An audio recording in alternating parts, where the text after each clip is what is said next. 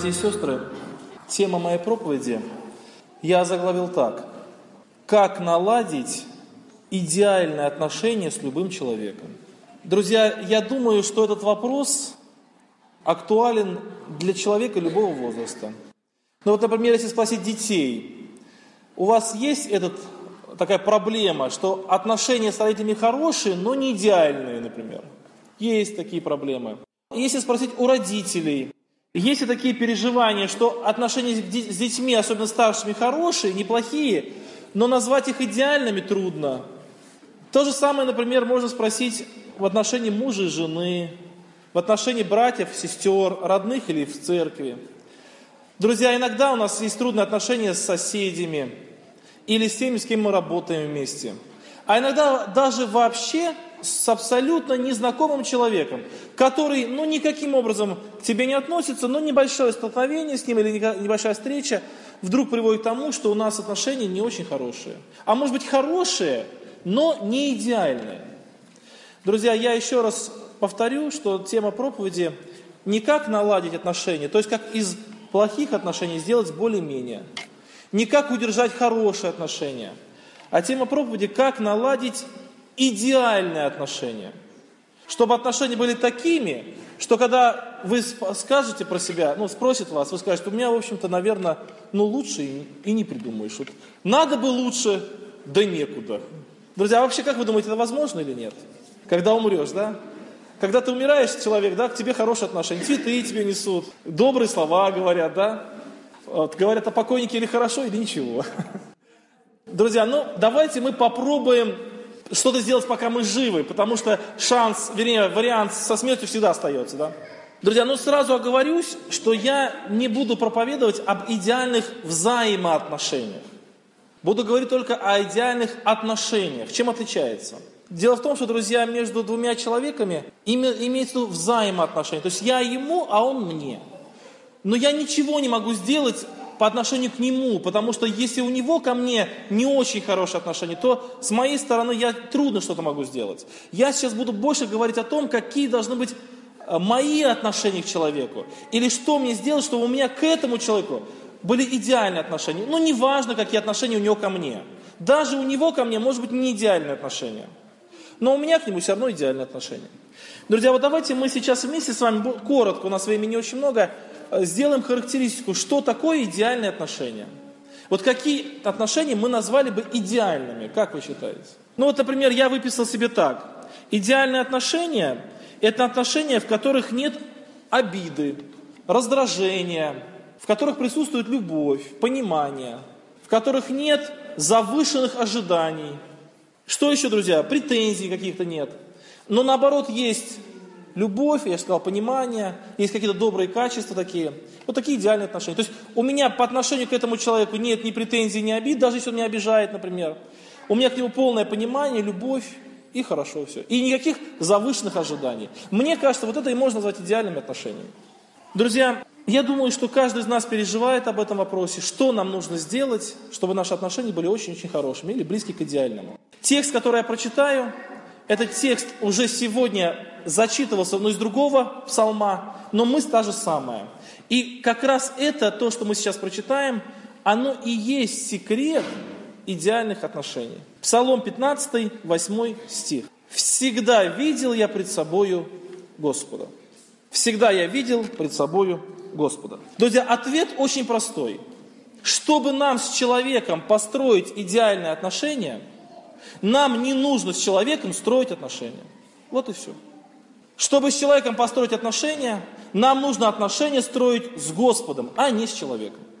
Друзья, это понятна мысль или нет? Давайте мы сейчас ее на простых примерах посмотрим. Апостол Павел в послании к Галатам в первой главе в 10 стихе пишет. «У людей ли я ныне ищу благоволения или у Бога?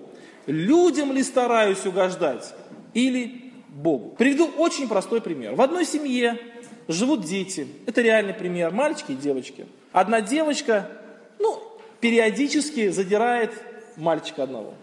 И у них между ними определенные трудности. И вот однажды при очередной ситуации, когда девочка так поступила, мальчик вдруг отреагировал очень хорошо. Он не стал обижаться, не стал сдачи давать. а поступил, ну, по-христиански, так правильно и хорошо. Потом подходит к папе и говорит, пап, я вот ей сделал вот так, она мне сделала вот так, а я сделал вот так. Скажи, тебе нравится, как я поступил? Я говорю, надо следить за словами, да? Папа говорит, ты поступил очень хорошо. Поступил очень хорошо. Друзья, вот вопрос. Давайте, давайте эту ситуацию немножко рассмотрим более внимательно. Вот этот мальчик, с кем он строит отношения? С папой. А как он с папой строит отношения, друзья? Относясь к своей сестре.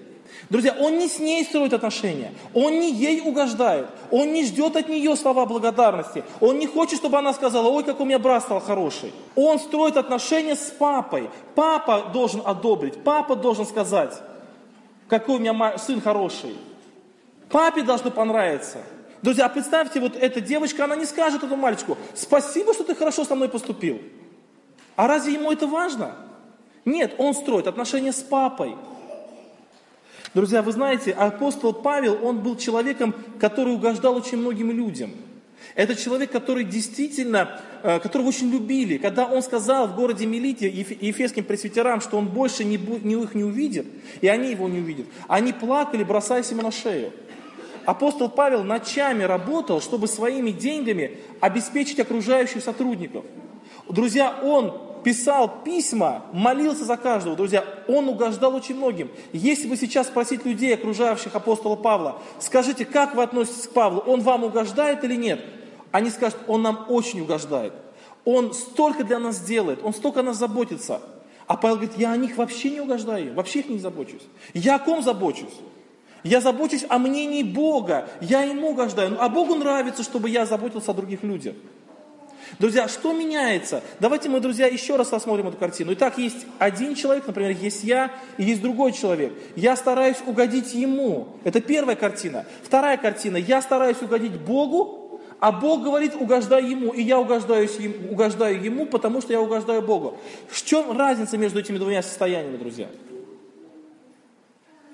Разница даже в отношениях.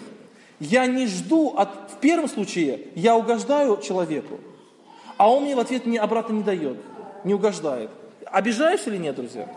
Конечно. Я же с ним строю отношения. Я же ему пытаюсь угодить, а он мне в ответ ничего не делает. Мне обидно. Я ему помог, а он мне не помог. Я ему сказал здравствуй, а мне не сказал. Я ему улыбнулся, а он меня фыркнул на меня. Мне обидно, потому что я с ним строю отношения. Я хочу с ним построить отношения, а он не дает. А если я строю отношения с Богом, я говорю, Господи, вот я ему улыбнулся, Господь говорит, молодец. Все, слава Богу. Мне уже не нужна его реакция. Мне уже есть реакция. Бог меня уже одобрил.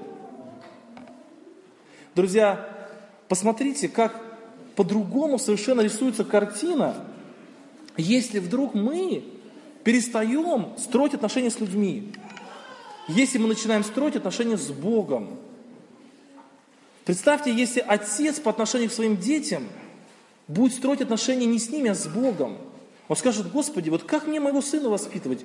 Как мне сделать так, чтобы ты мне сказал, молодец, ты правильно делаешь, я одобряю твое поведение. Как мне поступить с хамоватым продавцом, который на меня нагрубил? Я не могу до него достучаться, у него стена стоит, он как, как как, знаете, уже железобетонный. Я могу его обличать, могу его ругать, могу его там э, смеяться над ним. Ну, ему все равно, как мне с ним построить отношения, чтобы они были идеальны. А спроси у Бога, сделай по отношению к этому человеку так, что Господь тебе потом скажет, молодец, хорошо, мне вот так нравится, как ты с ним поступил, молодец. Вот это правильно было. Друзья, Павел говорит, я не стараюсь угождать людям. Если бы я угождал людям, я бы не смог стать рабом Христом. Но я угождаю Христу. И в этом, друзья, они автоматически происходят правильные отношения к людям. И еще раз, друзья, скажу эту мысль, хотя уже и понятно, что в этом случае у нас есть идеальные отношения. У нас могут быть не идеальные взаимоотношения. Человек по отношению к нам может быть не расположен или так далее. Но нам-то это не сильно важно. Мы из-за этого не сильно переживаем, не сильно расстраиваемся. Мы переживаем, чтобы у нас по отношению к ним были хорошие отношения. Почему? Потому что на самом деле мы отношения строим с Господом. Друзья, вот еще один момент. Просто один пример. Итак, отношения в плане угождения. То есть как нам быть хорошими для других людей – Надо быть хорошими для Господа. Господь будет нас одобрять, и это и будет залогом наших правильных отношений с другими людьми. Друзья, следующий момент, который я хотел тоже в этой же теме разобрать. Бывают люди в нашей жизни встречаются, и нередко, которые определяют наши обстоятельства. Ну вот, например, друзья, этот человек может быть нам не знаком, или он по отношению к нам может даже быть нерасположенным, но от него что-то зависит. Ну вот, например, остановил нас полицейский на дороге. Зависит от него или нет? Конечно, зависит. Я вот ехал в больницу, рассказывал вам этот уже пример. В Краснодар, очень спешил. Оленька тогда была в реанимации. И вдруг я нарушил правила, серьезно, останавливает меня полицейский. Друзья, зависит ли от него мое дальнейшая жизнь, ну, как бы сказать, хотя бы на несколько часов? Если он применил бы строгость закона и вполне справедливо применил бы, то я бы сейчас, может быть, меньше, но не меньше часа просидел бы, пока он выписывал протокол, ну, может быть, минут 40. А время идет, меня ждут. Он меня отпустил, и я уехал. Друзья, бывает человек в несправедливых ситуациях, вот власть имеющий, чиновник какой-нибудь, или от кого-то зависит какая-то справка, или от, него, от кого-то зависит какое-то решение, или врач – например, попался какой-то, да, сделал что-то неправильно, там, зуб удалил не тот, который нужно было удалить. Ну, или еще что-то, друзья. Вот в нашей жизни встречаются люди, от которых зависит наше обстоятельство. И которых, на которых мы повлиять ну, никак не можем. Друзья, вот здесь метод подходит, принцип «всегда я видел пред собой Господа» или не подходит? Вот давайте посмотрим три примера, очень простых три примера, Первый пример – это Иисус Христос. Я прочитаю текст, а вы скажите, кого видел Пилат, кого видел Пилат, а кого видел Христос? Ну, я думаю, что вы уже узнали, да? Иоанна 19 глава. Пилат говорит ему, мне ли не отвечаешь? Не знаешь ли, что я имею власть распять тебя, и я имею власть отпустить тебя? Кого видел Пилат, друзья? Себя видел. Я имею власть. У меня все. Я готов, я умею. Друзья, как отреагировал Христос? Иисус, Иисус отвечал ему, ты не имел бы надо мной никакой власти, если бы не было дано тебе свыше. Поэтому более греха на том, кто предал меня тебе. Друзья, вот Христос смотрит на Пилата, кого он видит в этом Пилате? Он говорит, Пилат, вот ты думаешь, я, я там, так много себе мыслишь, но я-то вижу, что Бог тебя поставил на это, на это место. Бог поставил. Я вижу в тебе Бога. И если бы тебе не было дано Богом, наверное, ты бы ничего не сделал. Ну, и, наверное, точно ты ничего не сделал бы. Поэтому, друзья, посмотрите, какой спокойный Христос. Почему Христос не, ну, не лебезит перед Пилатом, не пытается задобрить его? Почему он не пытается как-то произвести на него хорошее впечатление? Друзья, потому что он понимает, что Бог за этим стоит. Бог стоит за Пилатом. Христос пытается, или не пытается, а Христос ходит перед Богом, а не перед Пилатом. И у него с Пилатом хорошие отношения. Мы говорим об идеальных отношениях. Согласитесь, друзья, что вот в этих ситуациях мы бы с вами не так поступили, да? Мы бы с вами не так. Совершенно была ситуация недавно, ну, у меня переживания определенного рода и так далее, и я приезжаю поменять колеса на СТО. И мне говорят, у нас очередь большая, вы могли бы прийти ровно через час, мы вам поменяем колеса. Я говорю, конечно, вопросов нет. Мы оставил машину, ушел, прихожу через час. Ну, погулял, прихожу через час. Ничего не сделано, все так же. Я подхожу к, к мастерам, они говорят, а вот Форд приехал. Начальник сказал, в первую очередь вот этот Форд, а вторую очередь вот это, а эта машина подождет. Друзья, какие, какой мысли, какие в сердце? Я говорю, где ваш начальник? Я пойду поговорю с этим человеком. Друзья, вот вы знаете, анализируя разговор, я не скажу, что у меня идеальные отношения сложились с этим человеком. Но не в плане того, что он ко мне, а в плане, что я к нему. Я удивляюсь, Христос, но явно несправедливо здесь. Явно Пилат стоит и превозносится перед Богом. Тот, который вообще даже мизинца Бога не стоит. Вот я могу, я могу. Друзья, да одним словом можно было его на место поставить, понимаете? Одним словом можно было. Откуда у Христа такая сила? Откуда у Христа такое терпение? Откуда, друзья? Почему у него и вот Христа ни в чем нельзя упрекнуть в этих обстоятельствах. Он с этим человеком идеально поступил. Но без, без какого-то придирки. Друзья, я вот анализирую, как я поступил да, в тот раз случай. Я скажу, что ну, много осудить можно меня в том, что я поступил. И то неправильно сделал, и так неправильно сказал. И вот это, эти слова были неверные. А Христос идеально. Почему? Да потому что Он Бога видел в этих обстоятельствах. Он говорит, это Бог. Друзья, вот еще один пример. Давайте ответим на вопрос. Кого видел Давид, а кого видел Авеса? Тоже вспоминаете, да, ситуацию? Когда дошел царь Давид до Бахурима, вот вышел оттуда человек из рода Саулова, из дома Саулова, по имени Семей, сын Геры. Он шел и злословил. И сказал Авеса, сын Царуин, царю, зачем злословит этот мертвый пес господина моего царя? Пойду и сниму с него голову. И сказал царь, что мне и вам, сыны Саруины, пусть он злословит, ибо Господь повелел ему. Кого видел Авеса, друзья? Он даже не видел там человека, семей, он там видел вообще мертвого пса. Он говорит, кто это мертвый пес? Давай ему голову сниму. Вот, вот, вот Авеса смотрит и говорит, это мертвый пес, ему надо голову снять. Друзья, смотрите, Давид, у Давида были причины вознегодовать. Во-первых, это был не просто человек, семей, которого злословил, причем несправедливо злословил. Друзья, это не просто человек, который царя злословил, но тут одно положение заставляет за себя заступиться. Друзья, этот человек был из дома Саулова. Сколько Саул зла причинил Давиду, да? И тут еще один отпрыск его. И Авеса смотрит на этого человека, смотрит и не видит человека, он видит пса, причем мертвого. И он хочет привести э, в соответствие то, что он видит, то, что происходит. Пусть он на самом деле будет мертвый, давай голову сниму с него. А Давид говорит, а что мне до этого? И что тебе до этого? Ну как что, извини меня, царь, тебя злословит. Как что? Друзья, посмотрите, Давид непорицаемо поступает. Его не в чем порицать. Он поступает идеально. Друзья, он не просто хорошо поступает, он поступает так, что Библия нам этот пример сохранила на тысячелетия, мы теперь проповедуем, и не раз, и не два об этом. Давид поступил идеально по отношению к Саме. А почему? А потому что он видел Господа. Он говорит, Господь повелел ему. Друзья, таких примеров в Библии много. Давайте вспомним еще один человек, это Иосиф. Кого видел Иосиф в начале пути своего, когда его продали в рабство, когда он переживал тяжеленные какие обстоятельства. Мы не знаем, так не написано, кого он видел.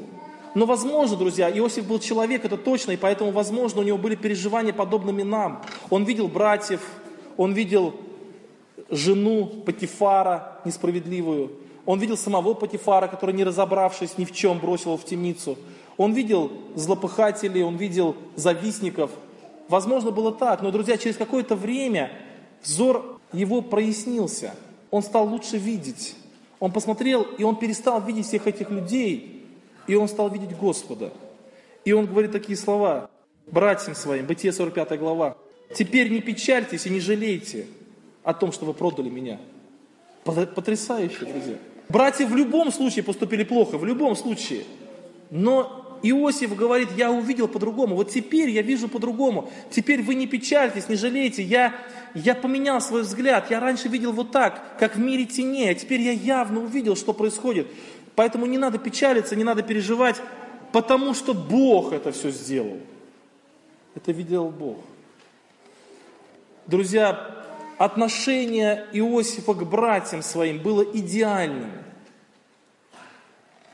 Он не мстил им, не смеялся над ними, он не упрекал их, он поступил к ним так, что нельзя не удивляться его поступку. Друзья, что ему дало силу на это? Почему он так поступил? Потому что он видел Господа – это Господь так сделал, и поэтому он поступил идеально по отношению к братьям своим. Да, братья по отношению к нему поступали плохо. Даже когда они жили уже у него, они все равно поступали к нему плохо. Они думали, что отец сейчас умер, и наверняка Иосиф начнет мстить. Даже, друзья, в тот момент они не увидели великодушие Иосифа. Они подозревали, что он такой же, как они, и начнет поступать плохо, и, наверное, только из-за отца он их жалеет. Друзья, но он поступал к ним идеально, потому что он видел Господа.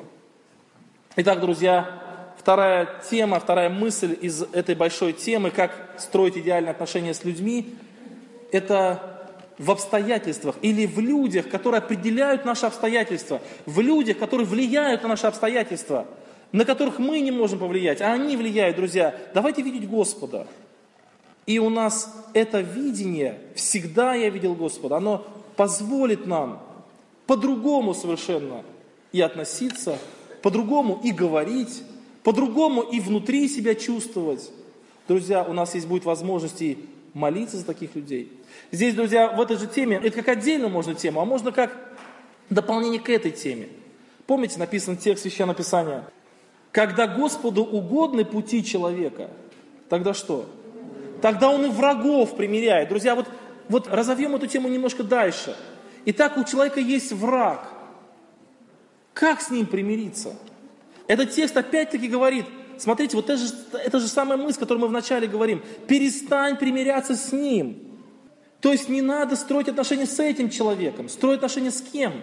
С Богом. Угодны пути Богу, и этот Господь начинает действовать, и между нами отношения налаживаются. Друзья, действие по вертикали, а эффект по горизонтали. Мы иногда по-другому мыслим. У нас есть враг, у нас есть тот, который нам не нравится, мы пытаемся что-то с ним сделать. Вот сейчас были на братском общении, Николай Степанович Антонюк проповедовал, хорошую мысль сказал. Написано в Библии, что когда идешь к судье с, с неприятелем своим или противником своим, как написано дальше? Не, постарайся в одном тексте освободиться от него, да, или избавиться от него. И спрашивают, а как избавиться от человека, да? Есть много вариантов. Можно избавиться просто и перестать его слушать, игнорировать. Есть, можно из церкви его как-то вот выжить. Он мне не нравится, а у меня власть, я избавляюсь от противника своего. Все, человека нет, человека нет проблемы. Друзья, конечно, не об этом. В другом тексте написано «примирись с ним». То есть избавься от противника. Каким образом? Примирившись с ним, он перестанет быть противником твоим. Но как это сделать? А здесь написано, если тебе угодно, если Богу угодно пути твои, то Бог это сделает. То есть не строй отношения с Ним, строй отношения с Богом. Друзья, вот еще один пример. Это добродетельность наша. Друзья, это вообще бедствие в нашем мире. Почему? Потому что есть пословица мирская, она очень мудрая но совершенно неправильная. В чем ее мудрость? Не делай добра, не будет зла. Друзья, люди за тысячелетия уже обожглись на этом. Ты делаешь добро, делаешь добро, а потом он тебе на голову сядет. Так же, да, друзья? Или ты, например, делаешь, делаешь добро, а потом он тебе ничего не скажет. Я знаю в одном народе, когда, ну, может быть, это в народности, а может быть, это только в местности, я не знаю. Когда свадьба, то на свадьбу записывают подарки. Например, вот отец, у него дочка замуж выходит, и он записывает, кто что принес. Если вещь, то записал вещь, если сумма, то сумма. Зачем? Чтобы потом, когда у него будет свадьба, такую же сумму принести. Понимаете, у них списки хранятся. Так, кто мне что подарил? Так этот ничего не подарил, только улыбнулся. Ну, я и улыбнусь ему. А этот мне стиральную машинку принес, но я ему тоже принесу стиральную машинку. Вот так вот, да? Друзья, люди переживают, чтобы, ну, меньше не сделать, меньше. Друзья, а сколько проблем, когда вот ты кому-то что-то сделал, а человек не заметил этого, не заметил. Или когда ты кому-то в долг дал, а он не вернул. Друзья, еще одна пословица. Хочешь, хочешь не потерять друга? Вот если хочешь не потерять друга, что? Не давай ему в долг. Потому что дашь ему в долг, и ты потеряешь друга. Он будет тебе за два километра обходить, если он не сможет отдать. Так же, друзья, да? Друзья, а как эти все проблемы решить? Апостол Павел говорит, делай добро, да не унываем. Как-то ты делаешь добро и унывать. А разве есть причина унывать, когда ты делаешь добро? Да миллион причин унывать, когда ты делаешь добро. Никто слова доброго иногда не скажет. Друзья, а вот смотрите, как говорит Священное Писание. Благотворящий бедному, вот он благотворит бедному. Что делает? Дает займы кому? Господу. Опять-таки, друзья, Священное Писание говорит, да не строй отношения с бедным. Ты ему благотворишь, но взаймы ты кому даешь? Господу даешь взаймы, Господу. У нас на работе, когда фирма, в Тольятти я работал, стала только окрепляться или укрепляться, то создалось несколько отделов. Ну и в том числе наш отдел, где я работал. И вот нас начальник вызвал и говорит, вы можете свой отдел экип, ну, экипировать сами. То есть столы купить себе там, нужные канцелярские товары и так далее. Вот, поэтому, когда пойдете в магазин, вы покупайте, что хотите, но вот счет пусть присылают на, ну, вот как бы, на, на, на мое имя. Я оплачу, а потом придет товар. И, друзья, и вы знаете, насколько было легко строить отношения с продавцом. Потому что ты покупаешь, но платишь не ты. Легко же, да? Человек говорит, а хотите вот это? Хочу вот это. А может быть лучше, ну может лучше это. Друзья, почему? Потому что вот кто-то другой, все. Вот другой человек здесь есть. Я-то вообще ни, никаким образом здесь не участвую. Я только выбираю. Друзья, вот то же самое, только наоборот. Вот я даю бедному, а бедный говорит мне спасибо. Потому что, а зачем спасибо-то? Я ж не тебе дал. Я же Богу дал. Вот пусть Бог мне и скажет спасибо. Друзья, а потом бедный не отдаст. Ну не отдаст и не отдаст. Мне Господь отдаст. Я вообще тебя и не жду. Знаешь, как мне Бог отдаст? Друзья, когда мы в, наше, в нашу добродетель вводим еще одну личность, это Бог. Мы ввели еще одну личность. Мы делаем добро человеку, но на самом деле адресат не он. Мы делаем ему, но адресат Господь. От кого мы похвалы ожидаем? От Господа. А возврат от кого ожидаем? Тоже от Господа. А одобрение от кого ожидаем? Тоже от Господа. Но этот человек нам не вернул, не поблагодарил, да еще и обозвал. Да и пусть им, да мы же ему все делаем. Нам-то все равно, что этот человек делает. Друзья, Посмотрите, Христос говорит людям, я рад вас видеть в Царстве Небесном. Когда я был в больнице, вы посетили меня. Когда я был бедным, вы мне дали поесть. Когда я был в тюрьме, вы ко мне пришли. Эти люди думают, а когда это было? Друзья, посмотрите, вот эти люди, они идут в больницу. Идут не к тому человеку, который там лежит, а они идут к Господу, ожидая от Господа потом награды. Меняет это отношение или нет? Конечно, меняет. Друзья, если мы с вами в добродетели нашей начинаем строить отношения не с человеком, а с Богом, то мы от Бога и ожидаем одобрения, от Бога и возвращения ожидаем. Все от Бога ожидаем. Друзья, нам с этим человеком намного легче. И кто-то скажет со стороны, ну надо же, какой человек у него идеальное отношение к тем, с кому он оказывает добро. Он от них не требует обратно. Он не обижается, когда ему не возвращают. Идеальный человек. Почему? Да, оказывается, он просто фокус свой сместил с этого человека на Бога. Друзья, и вот, например, можете себя проверить, знаете, какой мысли? Вот, например, вы заняли кому-то денег или доброе сделали, просто поэкспериментируйте дома. Вот сделали кому-то добро. И запомните, и ждите. А когда вам Господь ответит? Ждите. И вдруг Господь отвечает, не обязательно с него, вообще с другой стороны отвечает. Может такое быть? Совсем с другой стороны ответил Господь. И послал с другой стороны. А потом вас спросит, ну как, вот ты сделал добро, вот неверующий человек скажет, вот ты добро сделал. Ну что? Доволен? Конечно, доволен. Так он же тебе ничего не вернул. Да как не вернул? Еще больше вернул, правда не с этой стороны. Друзья, с Господом иметь отношения. Всегда я видел перед собой Господа. Друзья, вот еще момент такой. Ну, много-много моментов, я буду, буду заканчивать уже буду. А вот если нас обидели, бывает, что нас обижают? А вот если нас обидели, с кем мы должны в обиде строить отношения? Вот нас обидели. Вот меня подошел человек и меня обидел. Одна, одна из сильных обид, которая была в моей жизни, но она, может быть, звучит не очень сильно, но мне было ужасно обидно. Это когда я переехал в Ейск, я уже рассказывал. И приходилось довольно непросто. Мы снимали квартиру, гараж снимали, работы тогда не было. Я работал по ночам, писал статьи. Каждая копейка зарабатывалась не, не, не маленьким трудом, хотя церковь неплохо помогала продуктами, слава Богу, благодарность до сих пор, но тем не менее все равно было так трудности, в общем. И вот каждую субботу мы ходили на благовестие на библиотеку. И вот я пошел по рынку раздавать трактаты, и один человек говорит, а, тунеядцы, ничего работать не хотят, ленивые тут, ну и на меня. И вы знаете, мне так было обидно. Вот как раз тот, вот именно в том, в чем он не прав, вот совершенно. Я работал там как не знаю кто, и вот мне говорит, а, вы тут, вам лишь бы не работать. Вот обидно, друзья. Я думаю, что каждый из вас может вспомнить тот момент, когда вам было очень обидно, вот от кого-то, да, обидно. Бывают обиды более серьезные, когда человека не просто обидели. Вот я знаю одного брата, он купил у одного человека стройматериалы для своего дома, это в Тимошевске было. Купил большие блоки, а для того, чтобы купить эти блоки, он занял денег. И он привез их на свой участок, а утром их не стало. И когда он вернулся к своему продавцу, у кого он купил, эти блоки лежали там. Он ночью их перевез обратно. И когда его спросили, извини, а что такое? Он говорит, ничего ты мне не давал. Я не знаю никаких денег, расписки нет, все. Он ночью перевез обратно и в наглую говорит, что ты мне ничего не давал. Просто в наглую. Друзья, обидно или не обидно? Вот с этим больно даже, не то что обидно, больно. Вот с этим человеком как строить отношения, друзья? Вы знаете, Господь говорит, не строй с ним отношения. Ты хочешь мстить ему? Не мсти. А что? Не мстите за себя, возлюбленные, но дайте место гневу Божьему. Друзья, вот как, как ребенок подходит к отцу и говорит, папа, меня вот этот мальчик обидел. Все, папа заступится, ну, если надо, конечно, будет. Друзья, Мы приходим, Господи, вот у нас такая ситуация с этим человеком, ты сам с ним как-нибудь разберись, я не хочу с ним строить отношения. Ты с ним построить отношения нужные. Друзья, и Бог будет или мстить будет. Так написано, я воздам. Так написано конкретно, я воздам, мне отмщение. Друзья, не надо думать, что Господь по головке этого человека погладит. Написано, кто коснется вас, коснется зеницы ока моего. Друзья, и на таких людей гнев Божий может очень сильно обрушиться. Гагик Мирзаян рассказывал, как при, пригласил он гостей к себе. Вот это было не так давно. В свою армя, армянскую деревню он пригласил гостей. И вот только начали собрание, пришел там один и начал пальцем там угрожать, что не будет здесь собрания.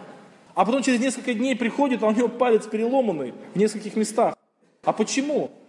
Он дверь в машине стал закрывать, открыта была дверь, а он руку прислонил. И ветер, как шквальный, дул, подул и захлопнул. Ему палец в нескольких местах.